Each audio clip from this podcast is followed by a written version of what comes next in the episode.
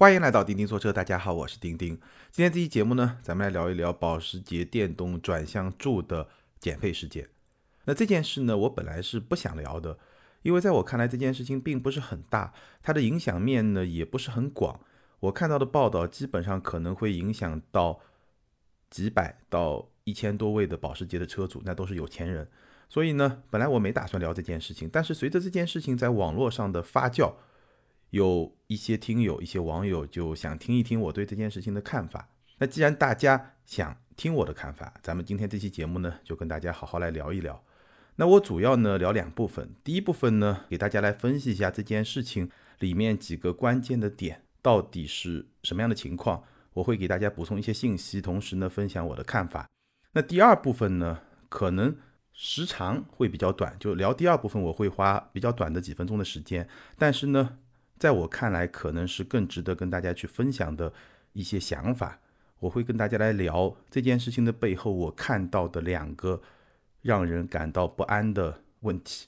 那咱们喜马拉雅的听友呢，我相信大部分已经跟了钉钉好多年，应该也知道我的风格是会比较理性的帮大家去分析这件事情。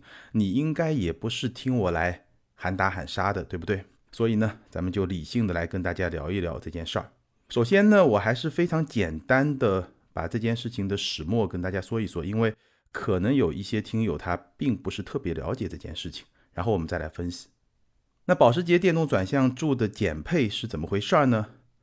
首先呢，就是在去年的下半年，应该是保时捷的部分车型减配了电动转向柱，也就是说它的方向盘的电动调节这个功能以及相关的。一些硬件的配置就减配了，没有了。原来是有的，然后突然就没有了。那一开始呢，保时捷是承诺先交车，然后呢，后期等到这个零配件有了以后呢，再补装。然后呢，到了今年一季度的时候呢，这个补装的计划也被取消了，转为赔偿两千三百块钱的店内的消费券给消费者。就是说这个配置没有了，那我给你两千三百块钱的在。保时捷店内能够消费的这个专用的消费券，作为一个赔偿也好，补偿也好，大概这么一笔小钱吧。那车主当然就不满意了，因为你原来说这个电动转向柱这个功能是有的，后来又说补装，现在呢直接取消，还只给了我两千三百块钱的店内的消费券，这个车主就不满意，所以呢就去维权，然后呢就有一些自媒体跟进去报道这件事情。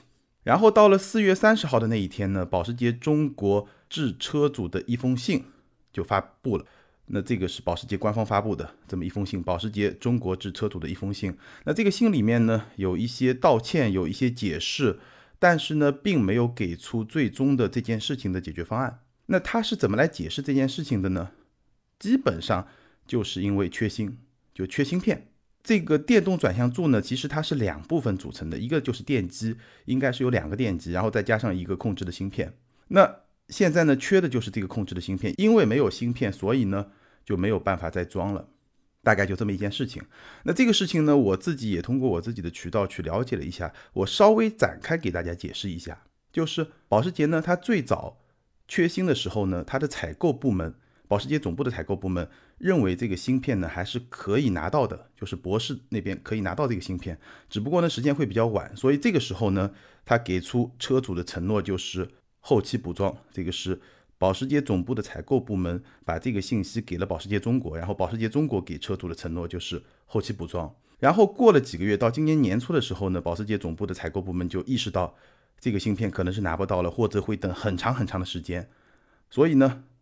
重新把这个信息就传给了保时捷中国，其实也是传给了保时捷，应该是全球几乎所有市场，至少几个主要市场都是这样的，就是没有补装计划了，直接就把这个配置取消了。那在中国呢，就是赔偿了两千三百块钱的店内消费券，大概是这么一个过程。这个过程呢，跟保时捷在这封信里面的解释呢，基本上是符合的，这个没有什么太大的问题。然后我看到最新的进展是五月十二号那一天。保时捷又在答媒体问的时候做了这么一个表态，他的说法是这样的：经过努力，在此功能的恢复可能性上取得了一定进展。那这句话什么意思呢？就是说，经过保时捷中国、保时捷总部和供应商博世几方的协商的努力，这个配置这个功能，就是电动调节方向盘、电动转向柱这个配置这个功能有可能恢复。他是说，经过努力，在此功能的恢复可能性上取得了一定进展。那我们就是这么理解。这个也是我在做这期节目的时候得到的最新的这么一个消息。好，事情大概就这么一件事情。我刚刚说了，这件事情其实并不是特别的复杂，而且呢，影响面也不算特别的广。那接下来呢，我们就来分析一下保时捷在这件事情里面他要承担的责任。这个也是网络上很多自媒体也好、网民也好在讨论的点。在分析保时捷它的责任之前呢，我觉得先简单的说一说这个配置的缺失对于消费者的影响到底有多大。那这个配置呢，我们已经说了，就是方向盘的电动调节功能，它其实是跟保时捷的十四项或者十八项的电动调节座椅打包在一起，它是一个整合性的配置。有了这个配置之后呢，你就可以自动的去设定方向盘的位置和座椅的位置。比如说你开车的时候是一个位置，那你太太开车的时候是另外一个位置，所以就可以一键调整。这个是把两个调整打包在一起了，座椅和方向盘。那这个当然是挺好用的这么一个功能。那它对消费者的影响呢，其实可大可小。如果这辆车是一个人开，那这个影响就非常非常小，几乎就没有什么影响。那如果这个车经常是两个人要换着开，而且这两个人的身材可能差距会比较大的话，那这个功能的影响其实还是会比较大的。当然，我们从维权的角度来说呢，我觉得还是应该从比较大的影响来思考，或者说来讨论，基于这个基础来讨论。因为消费者既然选了这么一个配置，就说明他还是想要这个配置。对吧？所以我的基本观点是，保时捷有错有责任，但是呢，我们也需要理清保时捷具体责任是什么。那我们来看网络上经常被讨论的几个责任，第一个呢就是有没有忽悠。保时捷的说法前后是有变化的，一开始呢是说后期补装，后来呢又取消了这个计划，转为赔偿两千三百块钱的店内消费券，这个是有转变的。那有些自媒体或者说有些网络上的声音就说保时捷一开始是忽悠，是骗。那根据我的了解呢，这个忽悠的问题是不存在的，因为呢，缺芯其实大家已经知道是一个过去这些年对汽车行业影响很大的问题，而缺芯呢，它确实有很大的不确定性。就算你跟零部件供应商已经把合同签好了，你也很有可能拿不到，或者说现在供应商根本就不跟你签那种保供的条款，你哪怕价格已经给的很高。他也不会跟你签保供的条款，就是有多少就是多少，没办法，现在整个市场行情就是这样，有多少就是多少，你没有办法说，我跟你签了合同，你必须要供应。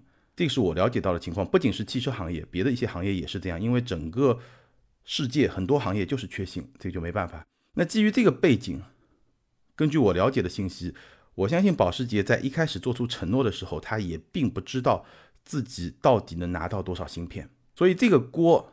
当然，保时捷是有责任，但是呢，我觉得没有任何证据显示他有主动去忽悠的这么一个问题。所以有没有忽悠？我的答案是没有。第二，有没有双标？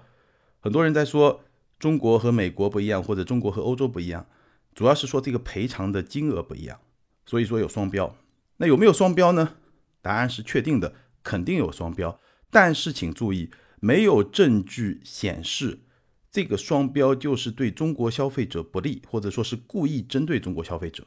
因为我自己根据我自己的一些渠道，我也进行了一些调查，包括也通过网络进行了一些调查，看了一些北美的保时捷车主俱乐部的一些信息，包括说别的一些信息。那根据我的调查呢，比如说美国，很多人说中国和美国的赔偿标准不一样，美国的。赔偿标准呢似乎不统一，我看到了好多版本的赔偿标准。比如说有一个标准是这样的，他会先给美国消费者退五百美元，就是这个配置你没有嘛，先退你五百美元。然后呢，等到这个配置可以补装的时候呢，你再拿这个五百美元把这个配置买回去，相当于你把这五百美元还给我，我把这个配置给你装上。那这是一个补装的方案，但是这个补装是没有期限的，也就是说遥遥无期。这是我看到的一种赔偿方案、赔偿标准。那还有一些赔偿标准呢，就直接退款，而退款的这个金额呢是不一样的。最低的我看到的不到两百美元，也就是说一千多块钱。比中国这个两千三百块钱是更低的。当然，必须强调，中国这个两千三百块钱是店内消费券，那个不到两百美元是现金，但也有更高的，三百、四百多，好像都有。所以美国的情况似乎呢不太统一。当然，这个只是我在网络上调查得到的一些信息，不一定百分之百的准确。但是我觉得整体上来看，大概就这么一个情况。合理的推测是什么呢？合理的推测，保时捷的这次补偿或者说赔偿的标准是根据不同国家的法律法规的要求来制定的这么一个方案，针对性的方案，每个地方都不一样。美国因为它是一个联邦制的国家，每个州有每个州的法律，所以有可能它在不同的州的这个赔偿方案也是不一样的。但这只是我一个推测。总之，根据我的这个调查，保时捷在这件事情上有没有双标，肯定是有的。但这个双标的基础，它是根据当地的法律的要求、法规的要求。我们没有证据显示这个双标就是专门针对中国消费者，或者说这个双标就一定对中国消费者不利。这个是有没有双标的这个问题。那还有一个问题，第三个问题，最关键的就是这个赔偿标准是否合理。那我的观点是，两千三百块钱的店内消费券肯定不合理。店内消费券这个就不合理，因为我是用现金去买的你这个车，你这个配置没有，那你说把这个配置折现退钱，那你退的当然应该是现金，对不对？不可能是店内消费券，除非我是拿了一百万的保时捷的店内消费券去买这个车，那你退我消费券，我觉得这个是合理的，对不对？所以两千三百块钱的店内消费券这个方案绝对是不合理的。那有些网络上的声音说退一赔三，或者说参考第三方的加装的价格，这个配置要三万块钱来赔偿，这个我觉得是没有法律依据的。而且呢，我还专门咨询了律师，那律师的说法呢不太确定，但是呢，他认为在今天的这么一个案例里面，在这个大环境下，很有可能这个配置的缺失可以被解释为不可抗力。当然要看具体的合同是怎么写的。那我个人的观点，我觉得这个问题其实也很简单，合理的补偿的方案或者说赔偿的方案应该是怎么样呢？我觉得首先要参考官方的选装的价格，我参考这个，把这个钱赔了，这个就是一个比较合理的赔偿。然后呢，再加一定的赔偿，因为消费者他确实有损失，而且这个配置他当时是选了，你没有提供。那我觉得除了说。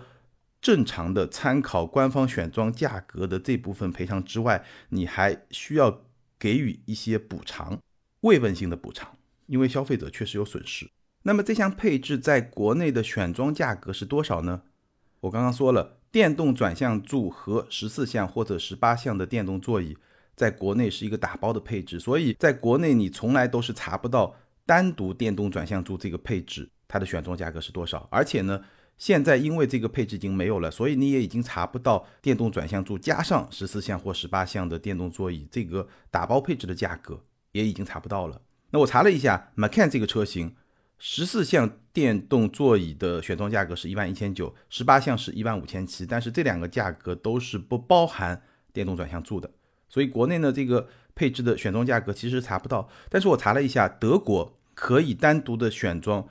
电动转向柱，也就是说可以单独的选装电动调节的方向盘。这个选装的价格呢是一百九十点四欧元，大概一千多块钱吧，一千五、一千六人民币，大概是这么一个选装的价格。那这个选装价格呢，我觉得其实是可以供我们来做参考。当然，国内的保时捷比德国是要贵的，那它是一千五六，我猜啊，有可能国内这个选装价格算出来就是两千三百块钱，所以保时捷才提出了。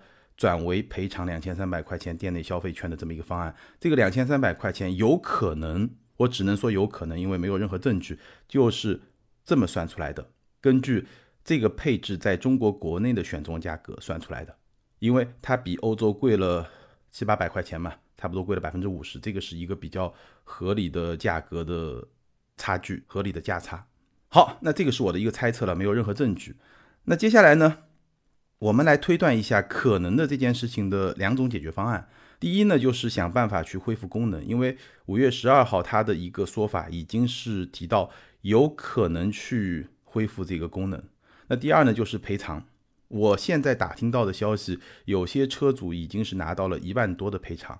那这个一万多，如果按两千三百作为一个基准来算的话，肯定是超过三倍的，也就是一赔三，超过三倍是拿到了。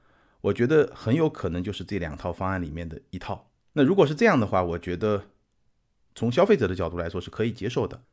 因为我刚刚说了，我个人认为比较合理的赔偿方案是参考官方的选装价格。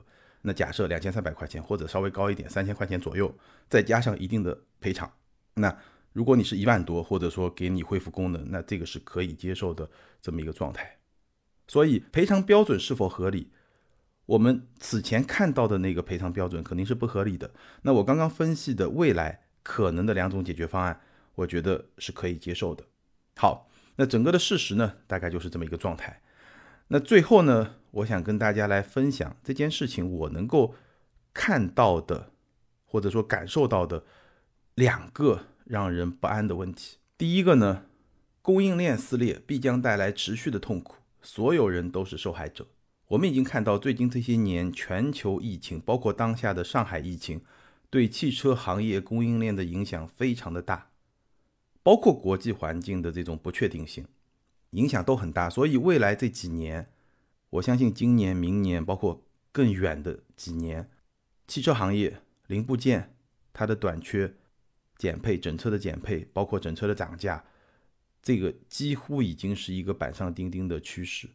这些事情都会发生，所以从消费者的角度来说，这样的不确定性确实很难避免，很容易碰到，而且呢，碰到了以后呢，你基本上也没有什么太好的办法。那从车厂的角度来说呢，我觉得需要履行的一个责任就是你需要有一个合理的预判，然后呢，有些事儿需要提前跟消费者去沟通。当然，我知道这个里面有些不确定性可能是车厂自己也没有办法预判的，但是呢。你还是要努力去做到这一点。那第二个问题呢？我们说按闹分配不合理，但按闹分配仍然大行其道。从全球视野来看，其实这一次中国的电动转向柱的事件，如果最后是以恢复功能作为解决方案的话，当然对中国消费者来说这是一个很好的解决方案。但是你从全球来看，无非是保时捷把别的一些市场的一些芯片给了中国市场嘛。那从全球来看，就是按闹分配嘛，你中国人会闹，我就多给你一点，对吧？这个就是这么一个情况。那从中国的消费者自己来说呢，我觉得维权是消费者的合法权利，但是让我感到不安的是，今天似乎最终能够决定维权效果的，往往不是事实本身，或者说不是一个合法合理的这么一些。参考的标准，而是影响力，就是你能把这个事情闹得多大，这个就是我们说的按闹分配。而在这个过程中呢，消费者维权本身没有问题，但是在整个事件的发酵过程中，你会发现很纠结。你要不闹，很多车厂他根本就不理你；你一闹，往往会走向极端，极端化的倾向，我觉得正在撕裂我们这个社会。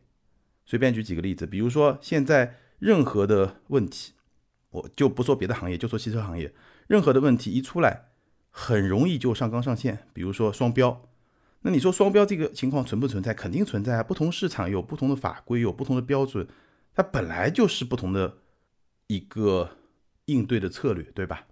但是在咱们这儿就非常容易上升到一个政治或者道德的高度。其实我觉得。就事论事，这件事情谁做的不对，做出相应的补偿或者说赔偿，这就是一个很好的解决方案，而不是说动辄上纲上线，然后把很多问题变得更加的复杂。其实很多时候问题的解决需要相互的合作对话，而不是非常极端的这种处理方式。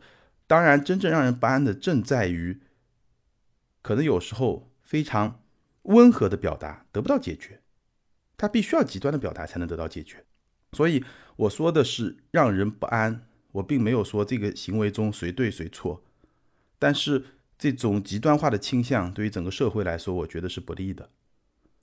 那你说，如果我是消费者，我应不应该闹呢？我是不是闹就不对呢？我觉得还是得闹，因为闹了你还是能够获得一些合理的补偿。但是呢？我认为这个闹是打引号的闹，合理的、有限度的闹。这个是个人在面对一些消费的纠纷的时候，你可以去做的。但是呢，这种动不动就上纲上线的这种做法，其实会让我感到不安。我不知道大家会是一个什么样的想法。现在是五月份，二零二二年的五月份，大家还记不记得一年多之前的上海车展，特斯拉那个事儿，当时闹得比今天的保时捷的这个事儿要更大。当时我做了一期节目，可能也有一些听友不是特别的认可。当然，至少咱们的听友大部分还是认同我的。但是你再回头去看那件事情，那是一个更加严重的按闹分配。特斯拉最后很刚。它就是走法律的途径。从某种角度来说，我觉得这是一个好的选择。对国际企业来说，对海外企业来说，这是一个好的选择。如果未来中国企业走向海外，这同样会是一个，也许不是最好，但至少是一个不错的选择。这是一个更大的话题，今天咱们就不聊了。好，那关于保时捷电动转向柱减配这件事呢？我就跟大家聊到这儿，分享了我的一些看法。不管你同意不同意，都欢迎你把你的想法在评论区留言，跟大家来一起讨论、一起分享。我还是希望咱们的听友面对这样的事件能够更加的理性。你自己遇到这样的事情呢，也能够在理性的基础上去找到一个对自己最有利，同时呢又不突破底线的方案。好，今天咱们就聊到这儿，下周接着聊，拜拜。